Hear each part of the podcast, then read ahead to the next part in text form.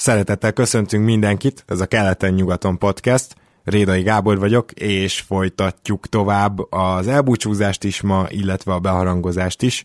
Itt van velem, mint mindig, Zukály Zoltán. Szia, szia! Sziasztok, üdvözlök benneteket!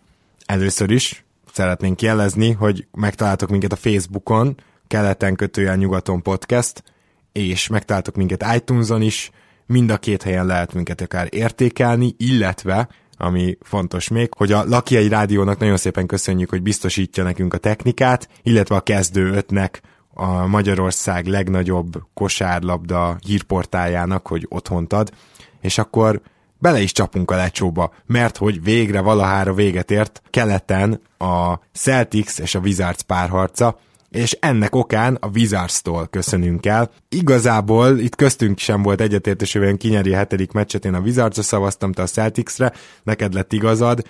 Meg lehet egyáltalán így fogalmazni szerinted, hogy a Wizards ebben a párharcban miért esett ki? Mert nekem van egy teóriám, gyakorlatilag egy jó csere irányítóra voltak a konferencia döntőtől. Nem több oldalról is meg lehet fogni ezt a Wizards kiesést. Egyrészt nyilván ellőhetünk egy hatalmas lózungot, és mondhatjuk azt, hogy az inkonzisztens védekezés miatt estek ki. Ugyanakkor én is azt gondolom, hogy a pad ugyan időnként jól teljesített, de valóban hiányzott az a playmaking, az az, az, irányítói készség, ami a második sort elvi, elviette volna, és amikor Wall ült, akkor hát elég csúnyán megállt a játék több, több meccsen is. Az utolsó mérkőzéssel sem volt egyébként másképp, és még egy érdekesség egyébként, hogy a Wizards, hát ez, ez jól mutatja azt, hogy a rájátszásban ugye sokkal nehezebb lesz jól dobni, illetve azt is jól mutatja, hogy amíg vol megy, addig, addig ők azért versenybe tudnak bárkivel lenni, szinte, legalábbis a Bostonnal biztos, de ugye 37%-os tripla mutatójuk volt a szezonban, az alapszakaszban. És a rájátszásban ez 31,7.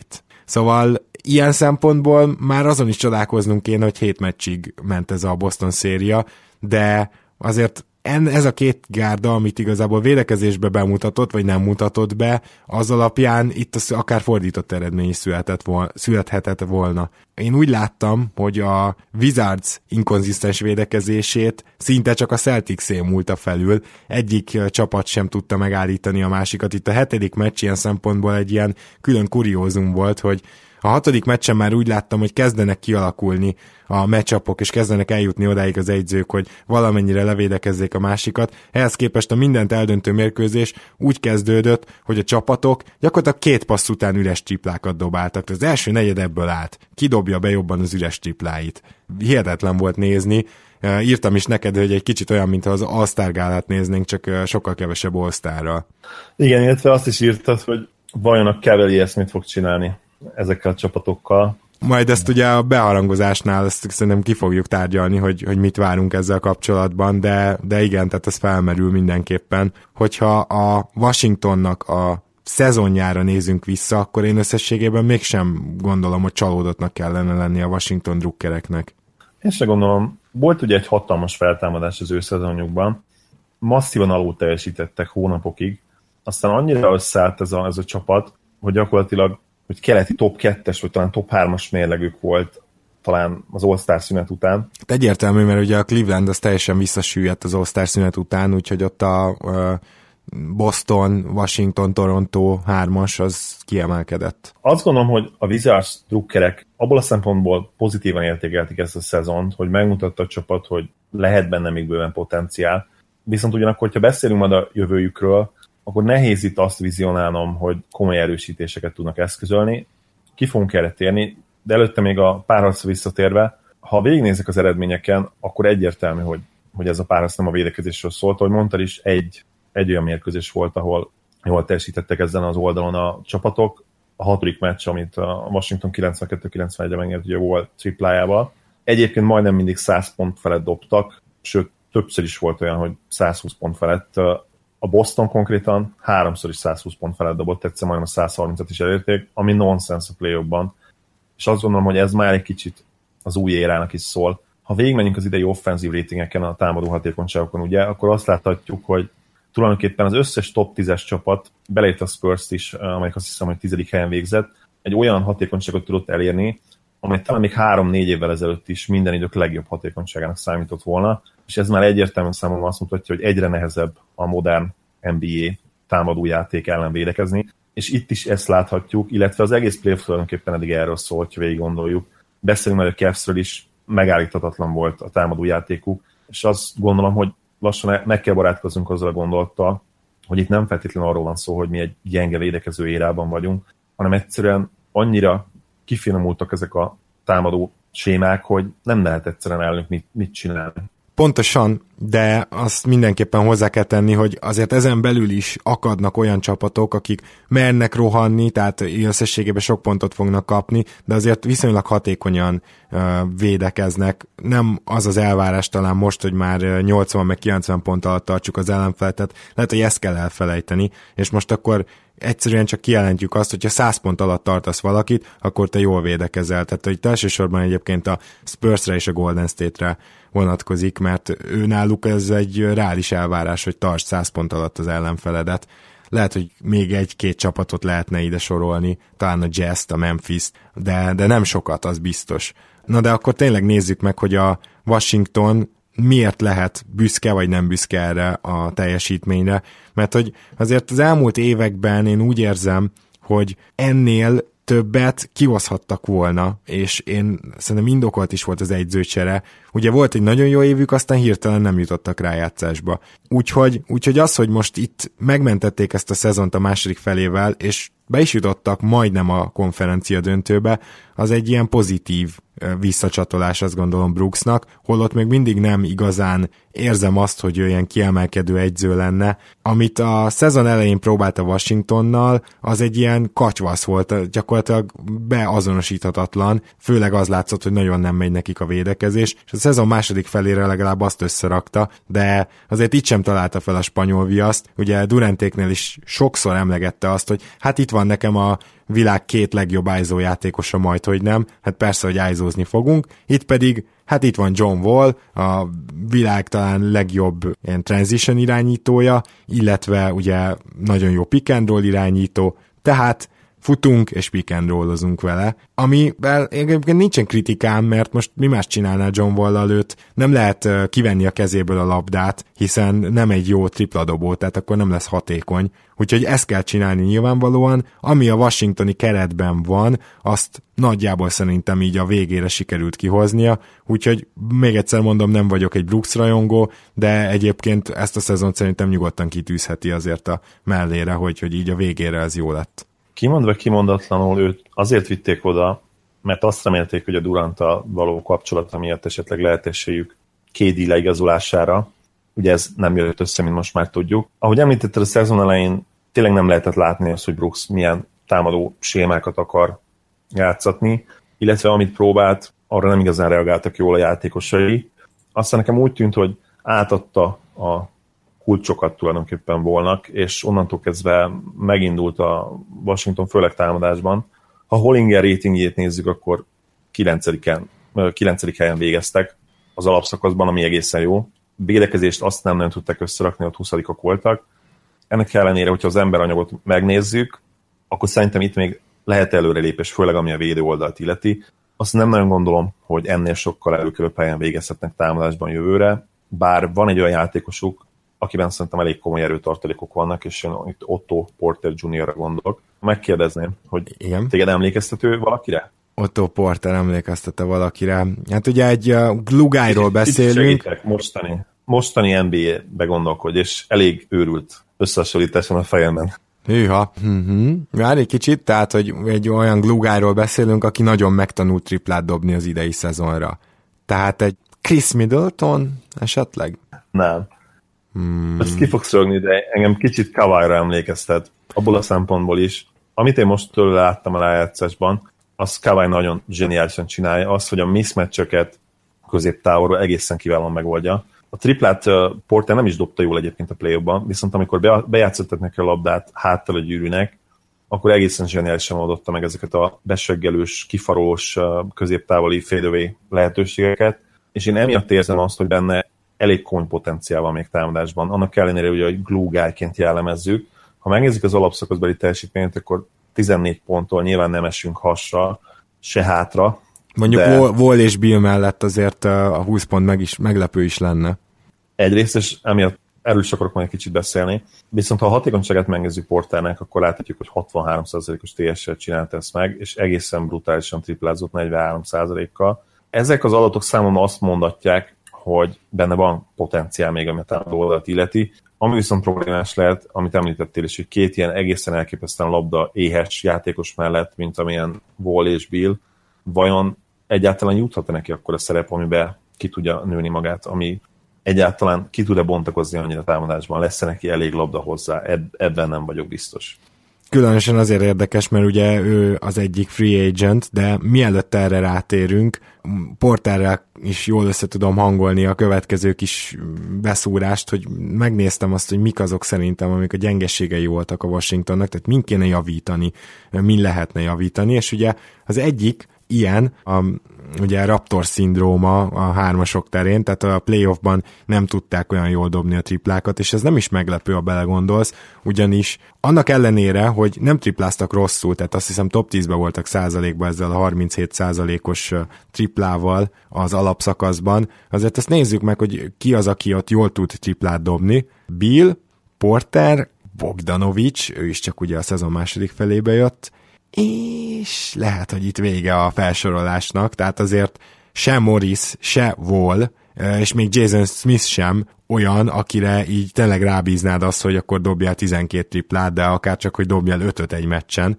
Majd arra akarok kitérni, hogy nincs ám olyan sok jó tripla dobójuk, csak akik jól dobnak, azok nagyon jól dobnak. De a playoffban ez ugye garancia arra, hogyha ezeket jobban meg tudják fogni, ezeket az embereket, akkor ők sem fognak olyan jól dobni, és pontosan ezt láthattuk. A másik, a védekezés. Kicsit én bajba vagyok ezzel, mert én szerintem a Washington ennél jóval jobban tudna védekezni. Az emberanyag megvan, Vol kiváló védő, tehát a posztján elit. Bill egy közepes védő, főleg azon a poszton, ahol ugye elég rossz védők vannak a kettesen, tehát simán elmegy ő közepesnek. Porter, az ő megítélése érdekes, mert ugye őt azért ilyen jobb védőnek hisszük, főleg ránézünk az emberre, és tényleg ilyen kavajszerű, hihetetlen karfesztávval, meg azért atletikus képességgel is, annyira azért ő, ő még, még ebben a szempontból nincs ott szerintem, de, de ettől függetlenül ott is megvan a potenciál, meg őt is lehetne négyesként használni, szerintem egészen zseniális lenne a mai NBA-ben ő ott. És Morris sem egy rossz védő, Gortat pedig egy kifejezetten jó rim protector. Szóval azért soroltam fel itt a kezdőt, mert számomra az sem könnyen magyarázható, hogy a Washington miért végzett a liga a hátsó felében az alapszakaszba védekezésbe, és ez mindenképpen probléma, csak nem tudom, hogy ez az emberanyaggal oldható-e meg. Lehet, hogy egy olyan pad, amelyik több percet tud játszani, meg több percre fent lehet hagyni, az majd segít ilyen szempontból a kezdőkön. És a harmadik probléma, amit azonosítottam a Wizardsnál, erről már így érintőlegesen beszéltünk, és kíváncsi is vagyok a véleményedre. Vol, mivel nem, nem igazán jó tripladobó, ezért, ezért az ő fő fegyvere az, hogy betör, vagy az, hogy futnak, és, és ez kicsit egysíkúvá teszi a játékokat támadásban. Van-e esetleg még valami, amit szerinted kihagytam, illetve mit gondolsz ezekről? Ugye első blikra nem jut eszembe nagyon más szempont. Talán még Porter szerepét említhetjük, de egyrészt ugye erről beszéltem már korábban, illetve te is említetted. Ahol még talán egyértelműen jogoltnának, az szerintem a csapategység, a, ugye a chemistry, ez a kicsit túlhasznált lózunk Amerikában, de ebből a szempontból szerintem mindenképpen jogoltnának még, bár nyilván ezt nehéz megfogni ezt a fogalmat, hogy mit is jelent pontosan. Viszont ha Wall és Bill korábbi összetűzésére gondolunk, akkor szerintem azt kijelenthetjük, hogy talán ezen a fronton nem feltétlenül minden okés. És mit gondolsz Gortat szerepéről? Már nem feltétlenül a chemistry csak hogy ugye őt korábbi egyzője is így a negyedik negyedre nem tudta fent hagyni, szóval arról van szó, hogy egy jó rim protector, csak hogy az NBA-ből ezek kezdenek kikopni, mert a vonalnál megy a védekezés, és abban ugye könnyű megverni őt. Tehát ő most így 32 évesen rábíznád a következő három év kezdőcenterségét, mert azért a keresete alapján rá kell, hogy bízd. A fizúja alapján mindenképp, hogyha csak kizárólag játékstílus nézünk, akkor Mahimi, Mahimi talán jobb fit lenne a mai NBA-ben, viszont az ő szerződés és jelen pillanatban egy elég pocsék szerződésnek tűnik. A sérülésekkel is bajlódik sokszor, illetve nem nagyon lehet őt se pályán hagyni, sokat faltól, és ez ugye a támadásban messze nem tud annyit hozzátenni, mint Gortat. Nehéz azt vizionálni, hogy bármelyikük megoldhatja olyan szinten a center posztot, ami egy elit bajnok esélyes csapathoz dukálna, viszont nem gondolom azt, hogy cserélni tudnának egy centerért, illetve hogy egyáltalán érdemes lenne. A házon belül nem tudok olyan fiatalról, aki be tudna lépni ebbe a szerepbe. Mert nincs is. Talán Morris, Morris-szal, mint small ball centerrel Hát igen, vele talán lehet próbálkozni. Egyébként nem tudom, hogy vagy veled a Morrisnak a playoff teljesítménye előtt szerintem le a kalappal. Tehát én, én nagyon pozitívan csalódtam benne, szerintem az idei playoffban rendkívül jól játszott, és pont az a négyes posztra, ami kellett a Washingtonnak, azt hozta. Igaz, hogy még mindig nem mondhatjuk azt, hogy hirtelen elkezdte, nem tudom én, 45%-kal dobálni a triplákat, de egyébként védekezésben is, ami az ő hát kicsit ilyen lusta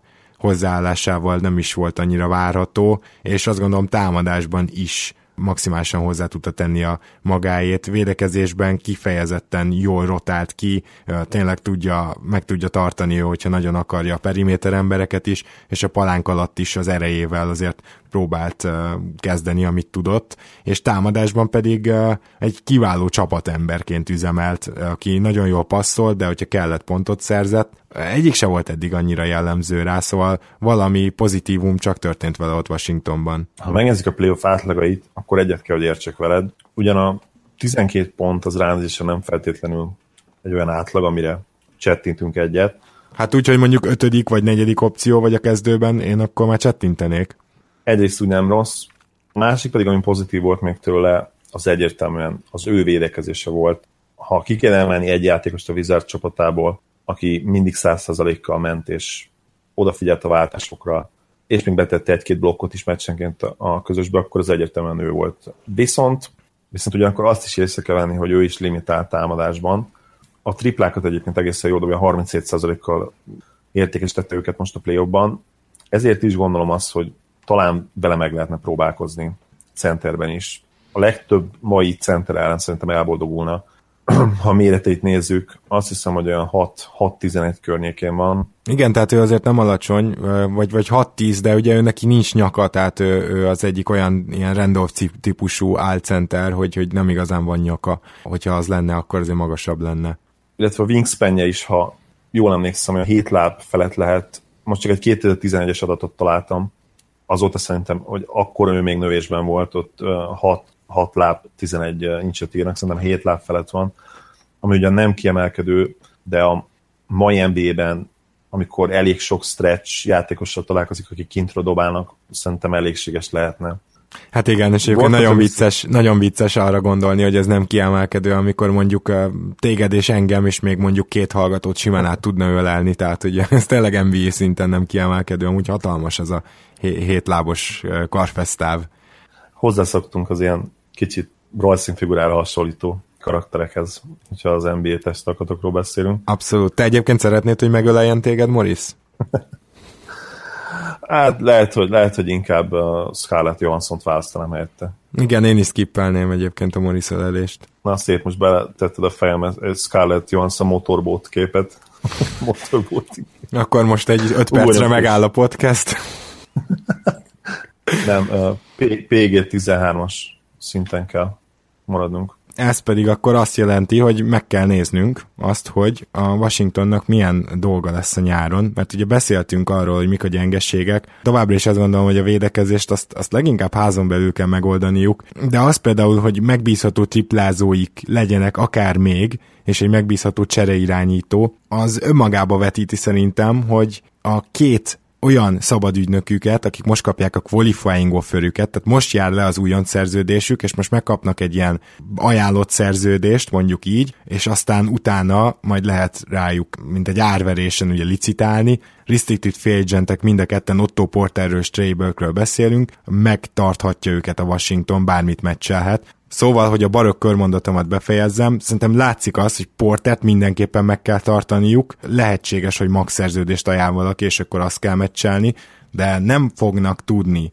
olyan pótlást hozni, aki így dobja a triplát, illetve akiben ennyi potenciál van még. Börköt viszont úgy, ahogy van, el kell engedni. Tehát, hogy őt megtartani bármennyiért, azért butaság, mert csak foglalja a helyet, gyakorlatilag kikerült a rotációból, és hiába, hogy ő is azért fiatalabb, de a jazznél sem véletlenül gondolták azt, hogy akkor tőle szívesen megszabadulnának. A Scott Brooks is kitette gyakorlatilag, nem is érteném, hogyha megpróbálná megtartani őt a Wizards, az is lehet, hogy már a qualifying offert sem adják meg neki. Ez viszont elvezet minket oda, hogy 88 millión áll a Wizards, hogyha Otto Porter nek a szerződése előtt még tudnának valakire rámenni, akkor a 101 milliós sapkánál lenne egy jó 13 milliónyi helyük a sapka alatt. Szóval van-e 13 millióból szerinted jól dobó, jól védekező irányító, csereirányító? Mert 13 millióból azért szerintem lehetne találni.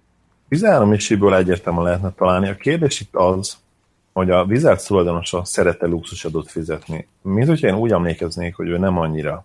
Hát igen, de ugye itt még csak a sapkáról beszélünk, tehát ez még nem a luxusadó határ. Hogyha most be kínálnak valakinek egy szerződést. Ja igen, és, és utána, utána Porter még rájön a 20 milliójával, vagy 20 milliójával, igazad van. Uh-huh. Nem voltam benne biztos, mert egyébként, ami a CBA-t illeti, én totálisan buta vagyok. Tehát úgy van egyébként, hogy körülbelül 101 millió lesz a sapka, és körülbelül 120-121 millió lesz a luxusadó határ. Tehát valóban, hogyha a sapkáig beigazolják magukat, és arra rákötik Porterrel, a, azért gondolom, hogy max szerződést, mert vagy a Netsz, vagy valaki biztos beajánl neki egy maxot, és akkor azt kell meccselni, akkor azért egy pár egy 3-4 millióval már bekerülnek a luxusadó határ fölé. És akkor még ugye a kis miniszerződéseiket nem nagyon kötötték meg. Most nézem például ez a Steph Curry nevű srác, ő unrestricted free agent lesz a nyáron. Szerintem ő elég jó fogás lenne. Mit gondolsz? Hát elmenne igazából, lehet, lehet hogy azt a 10 percet azt be tudná vállalni vol mögött. Volt, volt cserének, nem lenne rossz. Uh-huh. Félretéve a tréfát, akkor Chris Paul-t már meg sem fogom említeni. Nem, és szerintem Lauric se, tehát hogy... Lauric se, igen. Ha lejjebb göréltek, akkor látom, hogy Jeru Holiday is itt van, aki szerintem maxot fog kapni. A Pelicans-tól lesznek annyira szerencsétlenek a Big, Big Easy-ben, hogy megadják neki. Ja, hát igen, hát a tegnapi nap híre, bár mindenki másról kezdett el beszélni, de valahogy ez így elsikkadt, hogy New Orleansban meghosszabbították Gentrynek és Deldamsnek is az uralmát, úgyhogy tegnap írtam is valami kommentbe, hogy a New Orleans drukkerek egyre gyakrabban nézegetnek a keresztgerendán előkészített kötél felé, mert ennél rosszabb hírt nem nagyon lehetett volna kapni itt a nyár előtt. Na mindegy, igen, tehát Drew Holiday is kilőve, van-e valami ötleted, mondjuk egy Patty mills mekkora lenne bekínálni 13 millióval? Hát ez csodálatos fit lenne. Bizony Mills nem lenne rossz fit. Un- unrestricted lesz? Igen. Ő egy reális célpont lehet, bár nem tudom, hogy mennyire szívesen játszana megint Tarcsiban. Azért ő lehetséges, hogy már kinőtt ezt a szintet, illetve el tudjuk képzelni azért, hogy ő jövőre kezdő lehetne akár a Spursben is, bár ugye ott Simonsnak is nagy, nagy szerződést kellene adni, majd beszélünk róluk, hogy ha kiesnek, ha egyáltalán kiesnek. Tudod? szerinted aláírna 13 millióért? 13 millióért szerintem igen. Tehát az egy reális uh, árkategória neki, én úgy érzem. Egyébként igen, én is azt gondolom, hogy reális. A mostani fizetését megnézzük, ugye 3 millió 200 ezer, ennek minimum háromszorosát azért meg fogja kapni, tehát 10 millió alatt azért ő már nem fog keresni a következő szerződésében. Az egészen biztos, igen. Ha visszatérünk ugye a kedvenc viszonyítási alapunkra, a Blazers két ultragáz szerződésére. Evans, ugye múltkor rosszul mondtam? Evan Turner. Evan Turner, mindig, mindig Evansnak hívom. Tehát Evan Turner és Crab, őt, jól mondtam, hello, szerződésére, akkor ahhoz képest simán beajánlhatnánk egy 15 misit is szerintem Millsnek, de nyilván azért nem ehhez a kettő ultra gagyi szerződéshez kellene viszonyítani mindenkit. Az igazság, hogy én közben lejjebb görgettem listámon, a 31. helynél járok, de még mindig rajta kívül nem látok ilyen opciót, és őt még el sem értem. Hát én látok hát, egyébként, akkor hagy, hagy szóljak közbe. Tehát szerintem Deren Collison is egy kifejezetten jó opció lenne, és biztos vagyok benne, hogy őt akár 10-11-ből is el lehet hozni, és hát érted, a Vol mögé, sőt, ráadásul Collison jó dobó, viszonylag, úgyhogy ő Wall mellé is akár, mert Wall azért van akkora, hogy egy kettest is meg tud fogni. Tehát, Megadná 11 milliót évente? Hát nézd, mi, mik a, a prioritások a Wizardsnál? Tehát most mit szeretnél igazából más posztra erősíteni? Valószínűleg, hát valószínűleg igen, semmit. Tehát hogy itt ez, ezen buktak el. Hát érted most, hogyha, hogyha azt nézed, hogy a konferencia döntő ment el körülbelül Jenningsen, meg a pályára sem lépő Burken, akkor én azt gondolom, hogy Deren Collisonnak is megadom a 10 milliót három évre mondjuk, tehát egy 3 per 30-at, nem? Megvan, Lawson 59. helyen van rangsorolva. Mondjuk egy, egy baj van vele, hogy, hogy az ő vére az beindítani egy fűnyírót is. hát ez elég gyanús, igen. Ez egyetlen probléma. Vele. De amúgy De semmi más, ha... tehát hogy nyilvánvalóan amúgy, amúgy Max Player, csak, csak itt ez az apró probléma. Nehéz, akkor maradtunk mi ezt szerintem, illetve abban is igazad van, hogy ha cserébe gondolkodunk, ki tudna elcserélni a Bizarre irányítóval. Nyilván akinek van értéke Porter, de hát ő is lejáró, tehát gyakorlatilag Hát ő most nem, nem lehet cserélni, mert azt hiszem ráadásul, hogyha unrestricted free agentről van szó, akkor uh, sign and trade sem működhet. Már Ebb... se játszik. A... Nem esküszöm meg, de igen. A Wizards tényleg egy olyan tipikusan olyan csapat, akkor szerintem lassan ebben meg is egyeztetünk, ahol csak gyakorlatilag belső forrásból várhatjuk a, a fejlődést. Illetve egy, egy, jó, egy jó igazolás kell nekik, tehát egyetlen egy, de az, az süljön. Akkor egy Mills. Vagy mi az Mills, vagy, vagy vész esetben egy Kalisson. Hát, Teodosic, ja, végül is a padra, csak én nem hiszem, hogy Teodosic úgy átjönne az NBA-be, hogy vol mögött 10 percre. Tehát uh, az teljesen kizárt. El tudnék képzelni mondjuk egy small ball Teodosic, ugye 6 láb 5 inch magas. Mondjuk, hát ha azt mondom, hogy Kenter hozzá képest egy All NBA védő, akkor szerintem nem túloztam, úgyhogy neki mindenképpen problémái lesznek Viszont ha valahol talán kevesebb problémája lenne, akkor olyan csapatok ellen, ahol, ahol nincsen kimagasló kis csatár, mondjuk például egy Celtics ellen a play szerintem azért fel lehetne küldeni egy uh, Crowder ellen, Nyilván mondjuk LeBron, LeBron ellen bajos történet lenne, kis hát, én még ezt a Crowder dolgot sem tudom. Na mindegy, ne kalandozzunk ennyire el. Gyakorlatilag úgy oldanánk meg a Washingtonnak a nyarát, hogy hozunk egy igazolást, mielőtt Portert visszaigazoljuk, Trey pedig elengedjük, ez szerintem akkor tiszta sorrendben meg is állapodhatunk, igaz? És hogyha Porternek tényleg beajánlják a maxot, akkor tartod a maxot. Nem kérdés, nincs más választás a Wizardsnak. De egyébként, egyébként jelen pillanatban nem max player, ebben is egyetértünk. Nem, de ennek ellenére ez no, van. No-brainer tényleg, tehát muszáj. Korát megnézed, a fizikai adottságait, az idei hatékonyságát, azt, hogy mit csinált a play ami a triplezáson kívül egészen biztató volt. Mai szerződésekkel viszonyítva nem kérdés, hogyha ha nem meccselik, akkor ki kell rúgni mindenkit, aki felelős volt a döntésért.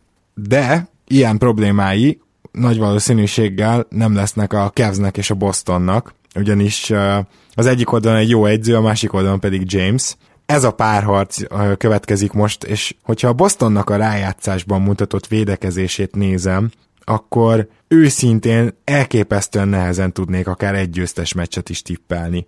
Most előrevetítem, hogy négy egyet mondok a Cavsnek, mert mert esetleg el tudom képzelni, hogy egy meccset esetleg kevésbé vesznek komolyan Jamesék, vagy nem dobnak úgy, nem sül úgy a kezük, de ha csak megközelítik minden meccsen azt a triplázást, amit mondjuk a Raptors ellen toltak, akkor itt meccset nem nyer a Boston, abban egészen biztos vagyok, mert a Washington sem nagyon tudták levédekezni, a Cavs az pedig egy másik szint, egy másik univerzum, Szóval féltem egy kicsit a Bostont, és kicsit a tavalyi Raptors jut eszembe a Bostonról, hogy ugye folyamatosan kiestek a rájátszásból, és amikor bejutnak, akkor nagy nehezen beszenvedik magukat a konferencia döntőbe, hogy aztán a Cavs kiejtse őket. Tehát ez teljesen ugyanaz az út, és, és nem, nem látom, hogy, hogy ahogy tavaly a Raptorsnál sem lehetett igazából látni azt, hogy megszoríthatják a Cavs-t, most sem látom, hogy a Boston megszoríthatná őket. Ha az alapszakasz mérleget veszük alapul, illetve az egymás elleni eredményeket, akkor láthatjuk, hogy a Cavs háromszor megvette a négy összecsapásból a Celtics-et, és már ott is 116 pontot átlagoltak ezeken a mérkőzéseken. Talán a playoff más lehet, de tényleg a Celtics eddigi védekezését látva, hogyha a Celtics szurkoló lennék, én, én nagyon-nagyon aggódnék, vagy inkább úgy fogalmazok, hogy lehet, hogy teljesen megnyugodnék, mert tényleg az esélytelenek nyugalmával fognak pályára lépni. LeBronnak ki kell térnünk. Igen. Egyszerűen foghatatlan, tartatatlan, nem lehet vele mit csinálni. Káder papíron kiváló védő lenne rá, Smart szintén egy olyan védő, aki elég izmos, nagyon jól mozog a lábán, gyors, agresszív, papíron működhetne a dolog, Csak hát papíron ugye jó védő volt rá Tucker is, Peterson kifejezetten még a tavalyi playoffban és az idei rájátszás, bocsánat, alapszakasz meccseken is úgy tűnt, hogy egy egész tűrhető védő rajta, hát ugyanígy fog járni szerintem a Celtics papíron jó védelme is LeBronon. Igen, egy, talán egy megoldás lehet jelen LeBron ellen, tényleg répázni, amikor csak beér a festékbe, és oda küldeni a büntetővonalra. Az egyetlen gyenge pontja eddig ebben a rájátszásban a büntetőzés 67%-kal dob a büntetővonalról, és ez bizony tartotta magát a Raptors ellen is, a, már a Pacers a Pacers ellen mondjuk azt hiszem 55%-kal dobott. Nem, igen, akkor hülyeséget beszélek, igen, tehát ugye, ha kijön a, úgy jön ki a százalék, ugye a Raptors akkor már 83%-kal dobott, 45-öt bedobott 54-ből. Szóval akkor eljutottunk oda, hogy ez... Megpróbáltad, de, de nem, nem jön össze. De James ezt is keresztül húzta. Ráadásul James már, amikor beér a palánk alá, akkor már, akkor már nem szabad faltolni, mert egyszerűen ugye olyan erős, hogy akkor az már egy 2 plusz 1 lesz, és uh, itt még időben is kell faltolni. Hát nem tudom, mit csinálnék a Boston helyébe. Ahhoz, hogy nyerjen egy meccset a Boston, ahhoz szerintem egyszerre kell a következőknek teljesülnie. A Cavsnek nem sülnek a triplái. Hát ez az idei rájátszásban eddig nem nagyon történt meg. Talán egy fél idő volt, ami az Indiana ellen, amíg nem estek be a dobások. Ezen kívül a Celticsnek nagyon sülnek a triplái, ugyanis a Cavs védekezése azért nincs a tavalyi szinten, és szerintem meg lesznek az üres dobóhelyzetek Bostonban.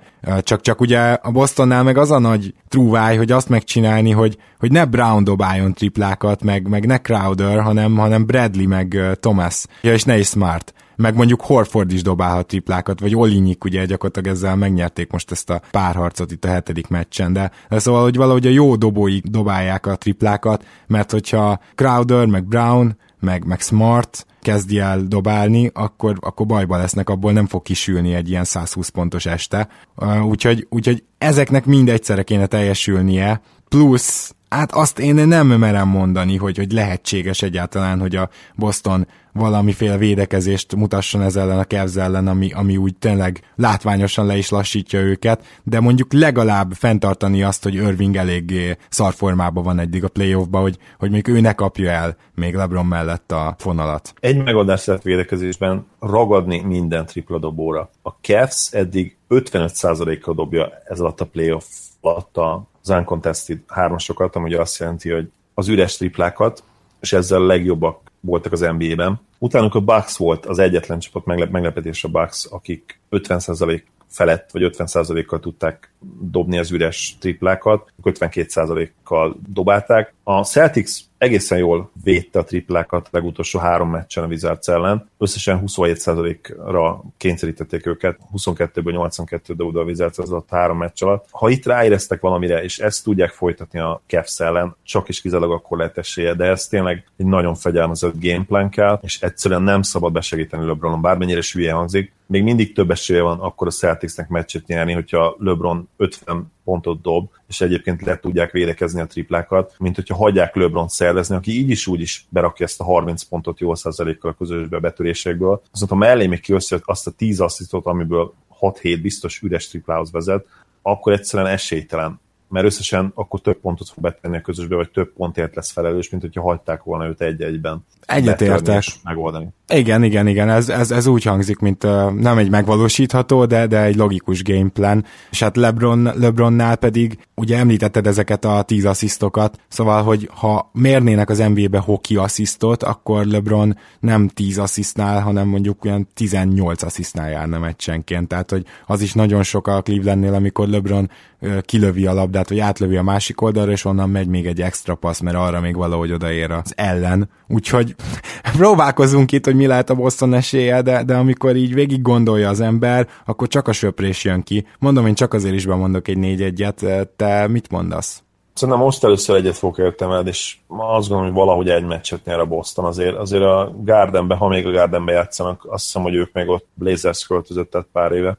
a Rose Gardenbe. Szóval egy meccset szerintem hazépen nyerhetnek, azért, azért elég komoly az a nézőközönség, és ők tényleg ellentétben mondjuk a raptors szerintem egy-két meccsen fognak tudni támadásban menni a Kessel. Igen, ebbe lehet reménykedni, így van. És azt gondolom, hogy az egyik ilyen estén esetleg egy Thomas hősies teljesítményével be tudnak húzni egy meccset, de többet egyszerűen én sem nézek ki belőlük. Érdekes egyébként, mert papíron meg lenne az emberanyag, ma ezt írtam a csoportban is, hogy papíron meg lenne az emberanyag ahhoz, hogy ők sokkal jobb védekezés játszanak, de egyszerűen valahogy Stevens nem tudta ezt összerakni hogy ez csak is kizárólag Thomas szerepe miatt van el, aki ugye gyakorlatilag tényleg egy sajnos méretéből adódóan, tehát igazából nem is tehet róla, de egy abszolút negatív védő, és ezzel nem is nagyon tudnak mit csinálni.